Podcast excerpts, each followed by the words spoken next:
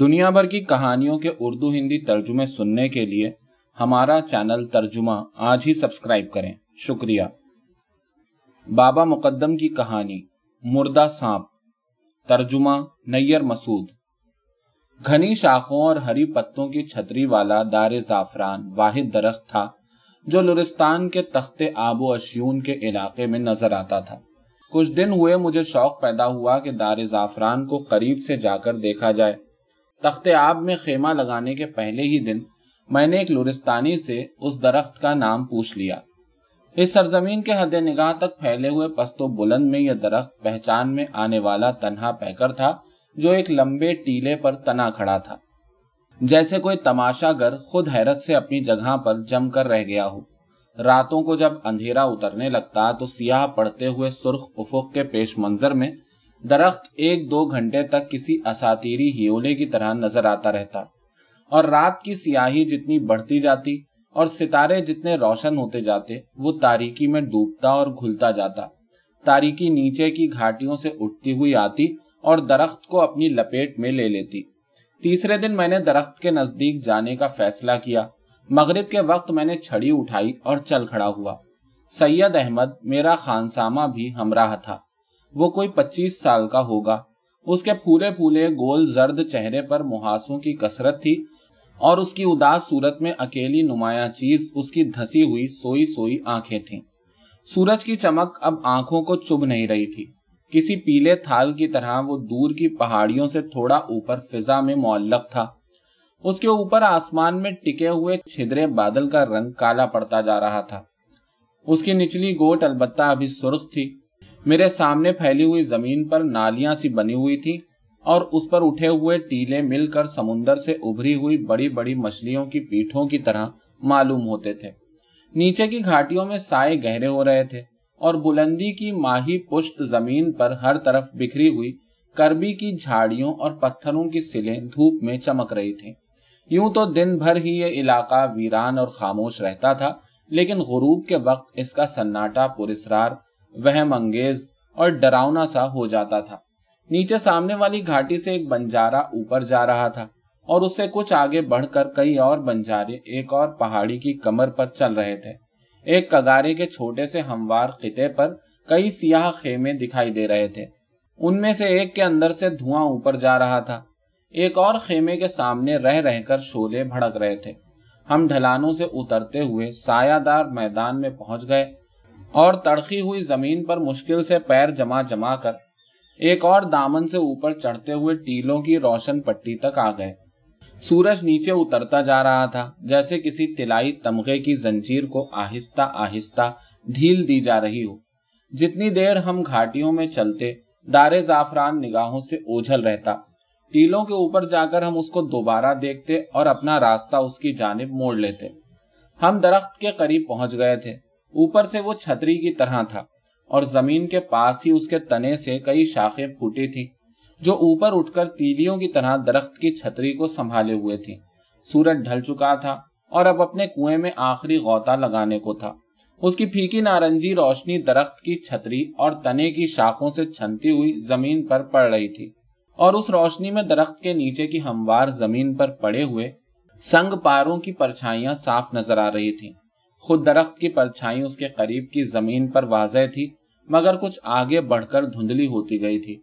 میں اور سید درخت کی پرچھائی پر چلتے ہوئے زمین کے روشن دھبوں کے نزدیک پہنچ رہے تھے۔ درخت کی شاخوں پر سینکڑوں چھوٹی چھوٹی چڑیاں بول رہی تھیں۔ سید نے زور سے ہانک لگائی۔ اچانک چڑیاں بھرا مار کر اڑی اور درخت کے اوپر اوپر چتر کی طرح گھومنے لگیں۔ سورج کی ایک قاش غائب ہو چکی تھی اور بقیہ حصے کو آسانی سے نظر بھر کے دیکھا جا سکتا تھا۔ اب اس کا رنگ سرخ تھا، جیسے پگھلا ہوا لوہا ٹھنڈا ہو چلا ہو۔ اس کے اوپر ٹکا ہوا چھدرا بادل پورا سیاہ ہو گیا تھا۔ دار زعفران کے دوسری سمت تیز ڈھال کی صورت میں اترتی ہوئی زمین ایک گھاٹی تک چلی گئی تھی۔ جھٹ پٹے میں کچھ بنجارے چلتے پھرتے نظر آ رہے تھے۔ ہوا کے ساتھ کسی بچے کی آواز رہ رہ کے کانوں تک پہنچ رہی تھی۔ میں اور سید درخت کے نیچے تھے۔ میں درخت کی چکنی چھال پر ہاتھ پھیر رہا تھا اور سید مجھ سے چند قدم کے فاصلے پر گھوم گھوم کر درخت کو دیکھ رہا تھا۔ اچانک اس کی ڈری ڈری آواز بلند ہوئی۔ ارے سانپ! میں ایک قدم پیچھے ہٹ گیا۔ سید نے ہاتھ سے ایک شاخ کی طرف اشارہ کیا۔ شاخ میں ایک سانپ لٹکا ہوا تھا لیکن مرا ہوا۔ سید پھر بولا، گدڑیوں نے پھن کچل کر ڈال میں لٹکا دیا ہے۔ شاخ کی جنبش کے ساتھ اس کے دونوں طرف لٹکا ہوا سانپ کا بدن بھی دھیرے دھیرے ہل رہا تھا۔ پھن کچلے جانے کی وجہ سے اس کا منہ کھل گیا تھا۔ سرخ رنگ کا گوشت منہ سے باہر نکل آیا تھا۔ اسی میں کہیں اس کی آنکھیں بھی مل گئی تھیں اور اب ان کا پتہ نہیں چلتا تھا۔ اس کی کمر بھی پھٹ گئی تھی۔ پتھر یا لاٹھی کا زخم تھا۔ سفید پیٹ پر کالی اور زرد چتیاں تھیں۔ باقی بدن پر سفید اور راکھی رنگ کے چھوٹے چھوٹے سفتے تھے۔ پتلا لمبا سانپ تھا اور اس کی گردن پر نقطے نقطے تھے جیسے گلو بند لپٹا ہوا ہو۔ سید جو آگے بڑھ کر اسے دیکھ رہا تھا بولا، مادہ ہے، گردن دیکھیے کتنی پتلی ہے، ان سانپوں کو مارنا نہیں چاہیے، جو مارتا ہے ٹھوکریں کھاتا پھرتا ہے، میں نے یہ سانپ دیکھے ہیں، کسی سے بولتے نہیں، اب دیکھ لیجئے گا، جس نے بھی اسے مارا ہے پائی پائی کو محتاج، جنگل بیابان کی خاک چھانتا، در در بھٹکتا پھرے گا، جیسے میں پورے 5 سال سے بھٹک رہا ہوں اور ابھی پتہ نہیں کہاں کہاں کا پانی لکھا ہے۔ سورج کی بچی کھچی قاش بھی دور کے پہاڑوں کی اوٹ میں جا چھپی۔ گھاٹیاں تاریک ہو گئیں اور صرف ان کے ہاشیوں اور ٹیلوں کی بلندی پر لالی باقی رہ گئی۔ اس کالے بادل کی گوٹ اب کسی جھاڑی کی طرح معلوم ہو رہی تھی جس میں آگ لگ گئی ہو۔ چڑیاں اب بھی درخت کے اوپر اوپر چکر کاٹ رہی تھیں اور شاخ پر مردہ سانپ آہستہ آہستہ ہل رہا تھا۔ دور پر سفید دھبوں کے سے ہمارے خیمے بمشکل نظر آ رہے تھے۔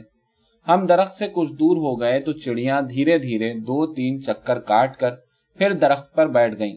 ہم گھاٹی میں پہنچے تھے کہ ان کی چہچہاہٹ سنائی دی اور سید نے اپنی کہانی شروع کی۔ کس کو یقین آ سکتا تھا کہ مجھے باورچی گیری کرنا پڑے گی۔ میرے ابا بیوپاری تھے، خرم آباد میں سب ان کو جانتے پہچانتے تھے، اب بھی اتنے برسوں بعد بھی وہاں ان کا نام لیجئے تو سب سوداگروں کو یاد آ جائے۔ کنبے میں بس میں تھا اور میری ماں اور مجھ سے بڑی ایک بہن جو بیاہ کر سسرال کی ہو گئی تھی۔ میں ابھی چھوٹا تھا، اسکول میں پڑھتا تھا۔ میرے ابا تہران سے مال لا کر بیچتے تھے، اچھا بھلا کاروبار تھا، بہت سے لوگ تو ہم سے جلتے تھے۔ میری ماں دھیمے مزاج کی بے زبان عورت تھی۔ بچپن ہی سے میں دیکھتا تھا کہ اس کے دل میں کچھ ہے جو وہ کسی کو بتاتی نہیں۔ دن میں 2 بار وہ اس کوٹری کے اندر ضرور جاتی تھی جو ہمارے مکان کے بڑے کمرے کے پیچھے تھی۔ وہاں جا کر وہ اندر سے دروازہ بند کر لیتی اور کچھ دیر تک وہیں رہتی تھی۔ مجھ کو اس نے وہاں جانے سے منع کر رکھا تھا، کہتی تھی بچوں کو اندھیری جگہوں پر نہ جانا چاہیے۔ میں خود ہی اندھیرے سے ڈرتا تھا، اس لیے میرا کبھی وہاں جانے کو جی بھی نہیں چاہتا تھا۔ مجھ کو اتنا پتا تھا کہ اس کوٹری میں میرے ماں باپ کے کپڑوں کے 2 پرانے صندوق ہیں اور ایک بکس، ایک سماور اور کچھ اور سامان۔ ایک دن میں نے ڈرتے ڈرتے دروازے کی جھری میں سے کوٹری کے اندر جھانکا بھی تو مجھے سامنے کے تاکچے میں رکھے سماور کی چمک نظر آئی، بس۔ غرض وہ کوٹری مجھے ایک اندھیری اور ڈراؤنی جگہ معلوم ہوتی تھی اور مجھ کو اس کے اندر قدم رکھنے کی ذرا بھی خواہش نہ ہوتی تھی۔ جاڑوں کی ایک رات کی بات ہے، میں اسکول کا کام کرتے کرتے تھک کر کرسی کے نیچے جا لیٹا اور سو گیا۔ کرسی دراصل ایک بڑا سا اونچا تخت ہوتا ہے جس پر اس سے بہت بڑی پوشش ڈال دی جاتی ہے۔ جاڑوں میں گھر والے اسی پوشش اور تخت کے نیچے سوتے ہیں۔ برقی حرارت کے رواج سے پہلے گھروں میں کرسی کا استعمال عام تھا۔ مترجم: ابا ابھی آئے نہیں تھے اور ہم نے بھی کھانا نہیں کھایا تھا۔ معمول یہ تھا کہ ابا کے آنے کے بعد سب ساتھ بیٹھ کر کھاتے تھے۔ شاید بھوک ہی کی وجہ سے میری آنکھ کھل گئی۔ باہر نکلا کہ ماں سے کھانا مانگوں۔ اچانک میں نے دیکھا کہ کرسی کے اوپر ایک سانپ کنڈلی مارے بیٹھا ہے۔ تاخچے میں جلتے ہوئے چراغ کی روشنی کرسی پر پڑ رہی تھی۔ پہلے تو مجھے خیال ہوا کوئی رسی وسی ہے، لیکن جب اس نے پھن اٹھا کر میری طرف دیکھا تو میں ایک چیخ مار کر پھر کرسی کے نیچے گھس گیا۔ ماں کمرے کے باہر تھی، میری آواز سن کر آ گئی۔ اس نے مجھے کرسی کے نیچے سے کھینچ کر نکالا۔ میں نے جب اس کو ساری بات بتائی اور قسم کھا کر کہا کہ میں نے اپنی آنکھوں سے کرسی پر سانپ دیکھا ہے تو وہ مجھ کو بہلانے لگی کہ میں نے خواب دیکھا ہوگا، ورنہ ایسا ہو ہی نہیں سکتا۔ لیکن مجھے اپنی آنکھوں پر بھروسہ تھا، مجھ کو یقین تھا کہ میں نے کرسی پر سانپ ہی دیکھا ہے۔ خلاصہ یہ کہ اس رات میں بڑی بے چین نیند سویا۔ دوسرے دن اسکول جاتے ہوئے میرے دل میں سانپ دیکھنے کی دہشت سمائی ہوئی تھی۔ کلاس میں بھی سارے وقت میری آنکھوں کے سامنے وہی منظر رہا کہ سانپ کنڈلی مارے ہوئے ہے اور پھن اٹھا کر مجھے دیکھ رہا ہے۔ چھٹی کے بعد مجھ کو گھر جاتے ڈر لگ رہا تھا. دیر تک گلی کوچوں میں مٹر گشتی کرتا رہا. تھک گیا تو ایک مکان کی چبوتریا پر بیٹھ گیا. کچھ دیر بعد میں نے دیکھا کہ ماں گھبرائی ہوئی مجھ کو گلیوں میں ڈھونڈتی پھر رہی ہے. وہ بہت پریشان تھی. کہتی جاتی تھی کہ سارے شہر کی خاک چھان ڈالی ہے. مجھے دیکھتے ہی لپک کر آئی اور اس آوارہ گردی کا سبب پوچھنے لگی. میں نے صاف کہہ دیا کہ گھر میں جو سانپ نکلا تھا اس سے مجھ کو ڈر لگ رہا ہے اور اب میری وہاں جانے کی ہمت نہیں ہو رہی ہے. وہ میرا ہاتھ پکڑ کر تھپکنے لگی اور بولی, بیٹے ڈرو نہیں, آؤ گھر چلیں.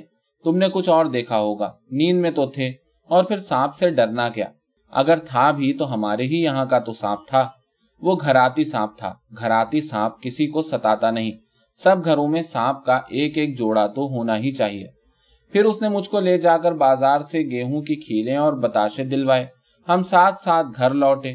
راستے میں اس نے مجھے تاکید کی کہ سانپ والی بات کسی کو نہ بتاؤں. میں نے بھی وعدہ کر لیا. اس قصے کو دن گزر گئے اور سانپ والی بات میرے لیے ایسی ہی ہو کر رہ گئی جیسے آدمی کسی پرانے زخم کی دکھن کا عادی ہو جائے. مگر اس کے بعد سے میں کبھی گھر میں یا کمرے میں اکیلا نہیں رہتا تھا. ہمیشہ ماں کے پہلو سے لگا رہتا اور اسی کے ساتھ مکان میں ادھر ادھر آتا جاتا تھا. تہ خانے اور خاص کر کوٹھری کا تو رخ بھی نہ کرتا تھا. میں کھٹک گیا تھا کہ جو بھی ہے وہ اسی اندھیری کوٹھری میں ہے جس کا دروازہ ہمیشہ بند رہتا ہے اور صرف ماں اس کے اندر جاتی ہے. آخر ایک رات ماں مجھ سے کہنے لگی, بیٹے تمہیں ایک بات بتانا ہے.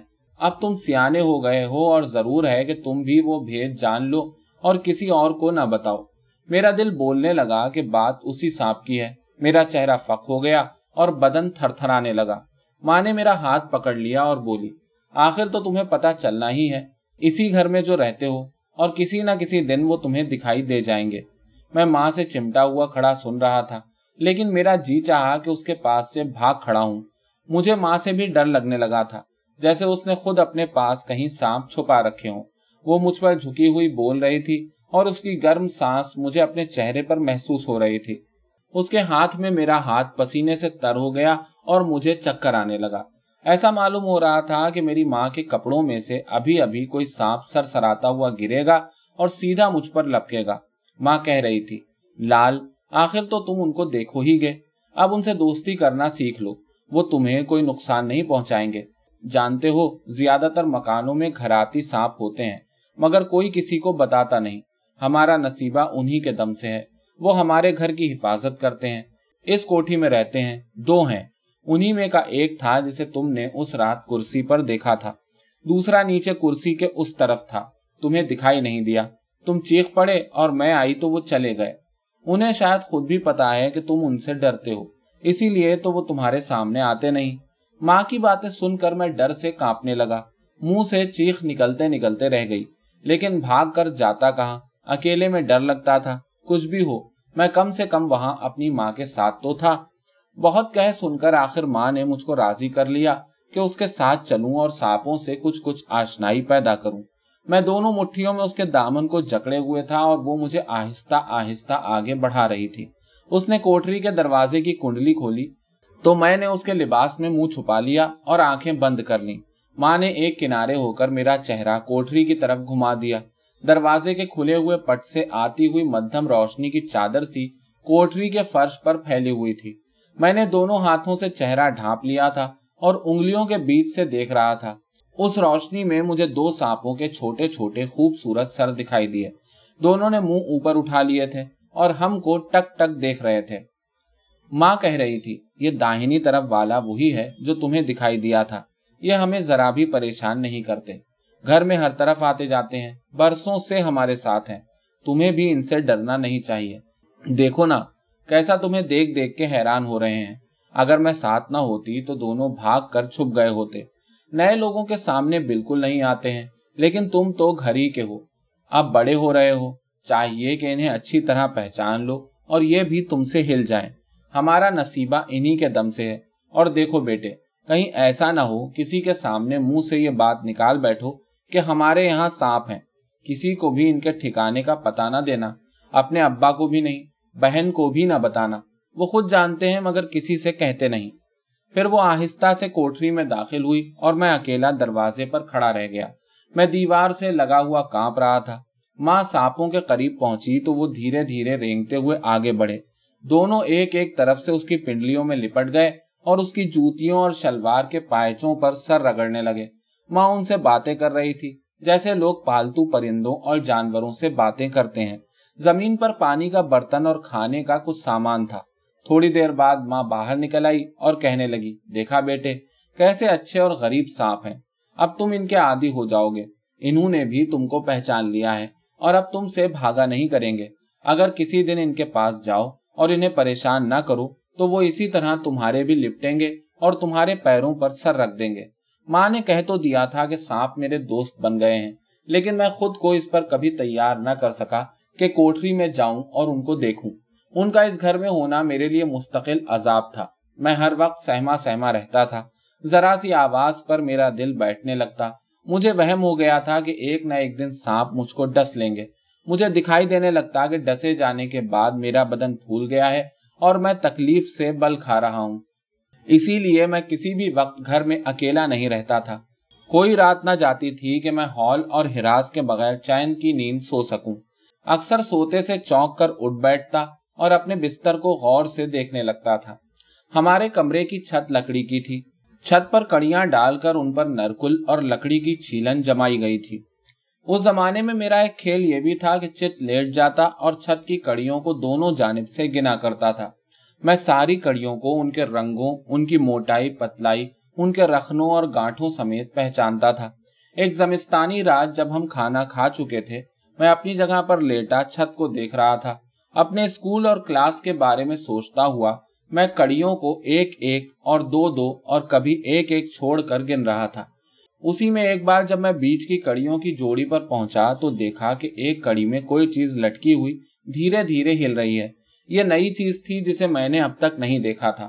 پہلے تو مجھے خیال ہوا کہ کوئی نرکل یا چھیلن اپنی جگہ سے باہر لٹک پڑی ہے, لیکن فوراً ہی پتا چل گیا کہ انہی میں کا ایک سانپ ہے جو چھت پر پہنچ گیا ہے.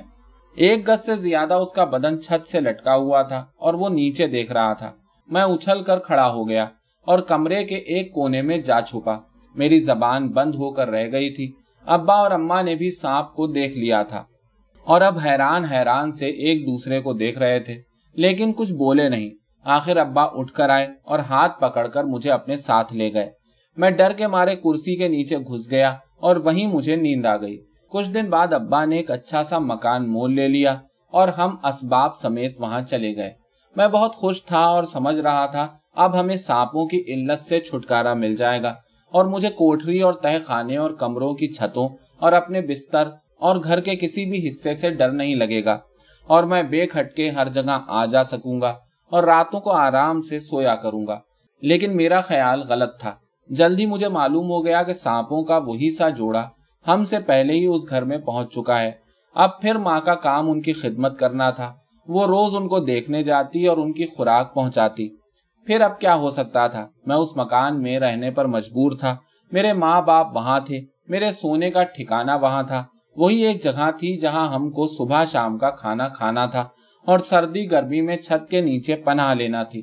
اب مجھ کو یقین ہو گیا تھا کہ ہر گھر میں سانپ کا ایک جوڑا ضرور رہتا ہے اور گھر والے مجبور ہوتے ہیں کہ ان کے ساتھ گزارا کریں, انہیں کھانے کو دیں اور دوسروں کو ان کے بارے میں کچھ نہ بتائیں اور اس بات کو راز کی طرح اپنے سینے میں چھپائے رکھیں. اگر مجھ کو کسی کے چہرے پر فکر یا پریشانی نظر آتی اور ایسا محسوس ہوتا کہ اسے کوئی دھڑکا لگا ہوا ہے تو میں اپنے آپ سے کہتا, ہو نہ ہو اس میرے یار کو اپنے گھر کے سانپ دکھائی دے گئے ہیں اور اب ڈر کے مارے اس کی جان پر بنی ہوئی ہے. اس لیے کہ جس دن سے میں نے سانپوں کو دیکھا تھا خود میری یہی حالت تھی. ایک دن سہ پہر کے وقت میں اسکول کے لڑکوں کے ساتھ کھیلتا کودتا گھر لوٹ رہا تھا. راستے میں زمین کا بڑا سا ہموار قطعہ پڑا جس میں بچے کھیل رہے تھے. ہم بھی کبھی کبھی اسکول سے لوٹتے میں دیر دیر تک اس میدان میں دوڑیں لگاتے اور اگر گیند پاس ہوتی تو گول بنا کر فٹ بال کھیلتے تھے. اس روز ہم وہاں پہنچے تو ایک لڑکے کو میدان کے کنارے ایک سانپ پڑا نظر آیا جسے مار دیا گیا تھا. لڑکے نے اسے اٹھا لیا. زرد رنگ کا لمبا سا سانپ تھا. اس کا پھن کسی چیز سے کچل دیا گیا تھا. لڑکے نے سانپ کو دم سے پکڑ رکھا تھا اور اسے گھما گھما کر دوسرے لڑکوں کو ڈرا رہا تھا. جو لڑکے ڈر رہے تھے وہ تو بھاگ کھڑے ہوئے اور جنہیں ڈر نہیں لگا وہ اطمینان سے کھڑے رہے اور سانپ ان کے بدن پر لگتا رہا۔ لڑکے نے سانپ میری طرف بڑھایا تو میں چیخ مار کر بھاگا۔ سب لڑکے ہنسنے اور میرا مذاق اڑانے لگے۔ آخر اس لڑکے نے سانپ کو ایک گڑھے میں ڈال دیا اور ہم آگے بڑھے۔ راستے میں بھی انہوں نے میرا پیچھا نہیں چھوڑا اور یہ کہہ کر میری ہنسی اڑاتے رہے کہ میں مرے ہوئے سانپ سے بھی ڈرتا ہوں اور اسے چھونے کی ہمت نہیں رکھتا۔ اب جو ہم سنوں کے سامنے میری کرکری ہوئی اور سانپ سے میرے ڈرنے کا حال سب کو معلوم ہو گیا تو میری غیرت کو جوش آ گیا۔ مجھے یہ گوارا نہ تھا کہ میں سب میں بودا ٹھہروں اور ڈرپوک کہلانے لگوں، اس لیے میں نے کہہ دیا کہ مردہ سانپ سے ڈرنا کیسا، میں تو زندہ سانپ سے بھی نہیں ڈرتا، اور اپنی بات کو سچ ثابت کرنے کی دھن میں یہ بھی بتا گیا کہ ہمارے مکان میں 2 سانپ ہیں جو ہمیشہ ہمارے ساتھ رہتے ہیں اور میں ان کے پاس چلا جاتا ہوں اور انہیں ہاتھ سے چھوتا ہوں۔ میری بات سن کر سب ہنس پڑے اور پھر میرا مذاق اڑانے اور مجھ کو جھوٹا بنانے لگے۔ میں انگاروں پر لوٹ رہا تھا اور خون کے گھونٹ پی رہا تھا۔ کہہ بیٹھا، اگر تم لوگ مجھے جھوٹا سمجھتے ہو اور میری بات کا اعتبار نہیں کرتے تو میں تمہیں وہ سانپ دکھا سکتا ہوں، چلو سب مل کر میرے یہاں چلو۔ وہ سب کے سب خوشی سے چیختے ہوئے راضی ہو گئے اور میرے گھر کی طرف چل پڑے۔ ذرا دیر میں گھر آ گیا، ماں گھر پر موجود نہیں تھی۔ راستے بھر مجھے اس کا یہ کہنا یاد آتا رہا کہ سانپوں کے بارے میں نہ تو کسی سے کچھ کہوں نہ کسی کو ان کا پتہ نشان بتاؤں، لیکن اب معاملہ ہاتھ سے نکل چکا تھا اور پھینکے ہوئے پانی کو اٹھایا نہیں جا سکتا تھا۔ اگر اب میں لڑکوں کو سانپ نہ دکھاتا تو وہ اسکول میں میری جان کو آ جاتے اور میں ہمیشہ کے لیے بزدل اور جھوٹا ہونے کی شرم میں مبتلا رہتا۔ میں نے سیڑھیاں چڑھ کر کمرے کا دروازہ کھولا، لڑکے میرے پیچھے پیچھے تھے، صرف ہمارے پیروں کی آہٹیں سنائی دے رہی تھیں۔ سب خاموش اور دم سادھے ہوئے تھے۔ میرا دل سینے میں اس طرح دھڑ دھڑ کر رہا تھا کہ میں اس کی آواز سن سکتا تھا۔ سانپوں کا سامنا کرنے کے خیال سے میرے ماتھے پر ٹھنڈا پسینہ آ گیا تھا اور پیر کانپ رہے تھے۔ کوٹری کے دروازے پر پہنچا تو اس کی کنڈی کھولنے کے لیے میرا ہاتھ نہیں اٹھ رہا تھا، لیکن سب لڑکے میرے پیچھے کھڑے انتظار کر رہے تھے۔ جس لڑکے نے میدان میں مردہ سانپ اٹھایا تھا وہ آگے بڑھا اور بولا، میں سمجھ گیا، تمہارے یہاں گھراتی سانپ ہیں، مگر گھراتی سانپ تو کسی کو دکھائے نہیں جاتے، خیر اب دروازہ کھولو ذرا دیکھیں تو، اور مجھے ہچکچاتے دیکھا تو اس نے خود آگے بڑھ کر ایک دم سے دروازہ کھول دیا۔ سب لڑکے گردنیں بڑھا بڑھا کر کوٹھری کے اندر دیکھنے لگے۔ کوٹھری کے فرش پر پانی کا برتن اور کھانے کا سامان تو تھا، لیکن سانپوں کا کہیں پتہ نہ تھا۔ کچھ لڑکے دبے پاؤں اندر داخل ہوئے اور ہر طرف دیکھنے لگے، مگر سانپ گویا کبھی وہاں تھے ہی نہیں۔ ایک کونے میں ٹوٹی پھوٹی کرسی تھی، تاخچوں میں کچھ برتن اور دوسرا کاٹ کباڑ اور بس۔ کچھ لڑکوں نے پانی کا برتن اور کھانا دیکھ کر وہاں سانپوں کا ہونا مان لیا، لیکن بعض پھر بھی میری ہنسی اڑاتے رہے۔ لڑکوں کے جانے کے بعد میری بھی گھر میں ٹھہرنے کی ہمت نہیں ہوئی۔ ماں کے آنے تک میں گلی میں گھومتا رہا اور ہم دونوں ساتھ ساتھ گھر میں داخل ہوئے۔ میں اپنے گھر اور اپنی زندگی کا راز ظاہر کر دینے سے پریشان تھا، اس لیے زبردستی 2-3 نوالے حلق سے اتار کر جلدی ہی سو گیا۔ دوسرے دن میری ماں معمول سے پہلے ہی گھبرائی ہوئی جاگ پڑی۔ اس کی عجیب حالت تھی، چہرے کا رنگ اڑا ہوا اور آنکھیں کچھ ایسی ہو رہی تھیں کہ ان کی طرف دیکھتے ڈر لگتا تھا۔ وہ کچھ دیر تک کسی سوچ میں گم رہی، پھر لپک کر کوٹھری میں گئی اور 1-2 منٹ تک اندر رہی۔ میں سانس روکے ماں کی واپسی کا انتظار کر رہا تھا۔ میں سوچ رہا تھا اب کیا ہوگا، کیا اسے وہاں سانپ ملیں گے؟ کبھی سوچتا کہ سانپ غائب ہو گئے ہوں گے اور ماں سمجھ جائے گی کہ میں نے کیا حرکت کی ہے۔ وہی ایک موقع تھا جب میرا دل چاہا کہ سانپ موجود ہوں اور ماں کو دکھائی دے جائیں۔ میں جانتا تھا کہ سانپوں سے پیچھا چھڑانے کا یہ صحیح طریقہ نہیں تھا۔ ذرا دیر بعد ماں باہر نکلی، کچھ دیر تک مجھ کو غور سے دیکھتی رہی، پھر ابا سے بولی، کچھ پتا ہے؟ سانپ گئے، رات خواب میں آئے تھے، کہہ رہے تھے لوگ ان کا ٹھکانہ جان گئے ہیں، اس لیے وہ ہمارے یہاں سے جا رہے ہیں ہمیشہ کے لیے، اور اب ہم پر جو کچھ بھی پڑے گی اس کے ذمہ دار ہم خود ہوں گے۔ بار بار میری آنکھ کھلتی اور میں سلوات پڑھ کر اور شیطان پر لعنت بھیج کر سو جاتی تھی، لیکن ہر بار یہی خواب آتا تھا۔ صبح تک ٹھیک سے سو نہیں سکی۔ اب کوٹری میں جا کر جو دیکھا تو خواب سچا تھا، سانپ گئے، کہیں پتا نہیں۔ میں سمجھتی ہوں اسی لڑکے نے کوئی گل کھلایا ہے۔ پھر اس نے ڈانٹ کر مجھ سے معاملہ پوچھا، میں نے بھی جو کچھ ہوا تھا سب کا سب بتا دیا۔ ماں نے یہ ماجرا سنا تو اس کے سینے سے ایک آہ نکلی اور آنکھوں سے آنسو بہنے لگے۔ میں اس کا اکلوتا بیٹا تھا، اس لیے اس نے مجھے زیادہ کچھ تو نہیں کہا، لیکن اتنا ضرور کہا، بیٹے تم نے ہماری زندگی برباد کر دی، ہمارے گھر کا اقبال رخصت کر دیا، بدنصیبی کو دعوت دے دی، مجھے ڈر ہے اب تھوڑے ہی دن میں ہم محتاج اور دربدر ہو جائیں گے۔ یہ سانپ پشتوں سے ہمارے یہاں چلے آ رہے تھے، ہمارے گھر کے نگہبان تھے، انہیں شاید پتا تھا کہ تم ان کو بھگا کر رہو گے، ان کا دل تم سے نہیں مل رہا تھا، اسی لیے وہ تم سے دور دور رہتے تھے۔ وہ جانتے تھے کہ تم کو اپنی زبان پر قابو نہیں، گھر کا راز نہیں چھپا سکتے۔ آخر تم نے وہی کیا جس کا مجھے ڈر تھا، سانپ گئے اور ہم بے سہارا رہ گئے۔ مجھے تو یہ بھی ڈر ہے کہ خدا نہ کرے وہ تمہیں کچھ آزار نہ پہنچا دیں۔ کئی دن تک میں سخت وحشت میں گرفتار رہا اور ڈرتا رہا کہ کہیں مجھے کوئی سانپ ڈس نہ لے۔ ماں نے مجھ کو بہن کے گھر بھیج دیا، کئی دن تک میں وہیں رہا، اپنے گھر میں قدم نہیں رکھا، یہاں تک کہ ایک ہفتے بعد ماں نے آ کر بتایا کہ اسے پھر خواب میں سانپ نظر آئے ہیں، اور انہوں نے کہا ہے کہ اگرچہ ان کو ہمارا گھر چھوڑ دینا پڑا ہے لیکن وہ ہم سے کوئی سروکار نہیں رکھیں گے اور مجھ سے بھی نہیں بولیں گے، اس لیے ماں مجھے گھر لے گئی۔ اس قصے کو زیادہ دن نہیں ہوئے تھے کہ میرے ابا کا کاروبار الٹ پلٹ ہو گیا۔ تہران سے جو مال وہ بیچنے کو لائے تھے اس کا مندہ پڑ گیا اور بکری نہیں ہو سکی۔ ابا نے نقصان بھرنے کے لیے دوسرے دھندوں میں ہاتھ ڈالا لیکن سب میں گھاٹا ہی گھاٹا رہا۔ شہر بھر میں بات پھیل گئی کہ ابا دیوالیے ہو گئے اور لیندار ان پر چڑھ دوڑے۔ جو کچھ ہمارے پاس تھا سب ہاتھ سے جاتا رہا، مکان تک نکل گیا۔ وہ شخص جس کے بھاگوان ہاتھوں کی دھوم تھی اور جو مٹی کو چھو دیتا تو سونا ہو جاتی، اس کا ایسا وقت بگڑا کہ کرائے کے ایک کمرے میں زمین پکڑ کے بیٹھ رہا اور تھوڑے ہی دن میں مر گیا۔ سب کا یہی کہنا تھا کہ پریشانیوں اور کوفت نے ابا کی جان لے لی، لیکن جن لوگوں کو سانپ کے معاملے کی خبر تھی وہ جانتے تھے کہ اس بدبختی اور سیاہ روزی کا اصل سبب میں ہوں۔ باپ کے مرنے کے بعد مجھ کو اسکول چھوڑنا پڑا، مدت تک ڈرائیوری کی، اس شہر سے اس شہر دوڑتا پھرا، جان کھپا کر اور دوسرے ڈرائیوروں کی گالیاں کھا کھا کر پیسے جمع کیے اور ایک ٹیکسی خریدی۔ شہر کے باہر کی بستیوں کے پھیرے کرتا تھا، کام چل نکلا اور قریب تھا کہ جم جاؤں اور گھر بسا لوں۔ ماں بھی بڑی خوش تھی، مگر ایک دن شام کے وقت جب میں سواریاں بٹھائے واپس آ رہا تھا، شہر کے قریب ایک موڑ اترتے ہوئے میری نگاہ اچانک ایک مردہ سانپ پر پڑ گئی جس کا پھن کسی گاڑی کے نیچے آ کر پچی ہو گیا تھا۔ بالکل ویسا ہی سانپ تھا جیسے ہمارے یہاں تھے۔ دم بھر میں ایک عجیب سی دہشت سے میرا بدن کپ کپا گیا۔ میں نے گاڑی کو ایک طرف کاٹا کہ سانپ اس کے نیچے نہ آنے پائے۔ اس طرف ایک بڈھا اپنے خچر پر ڈھیروں لکڑیاں لادے پہاڑ سے اتر کر شہر جا رہا تھا، قریب تھا کہ دونوں کو رون ڈالوں۔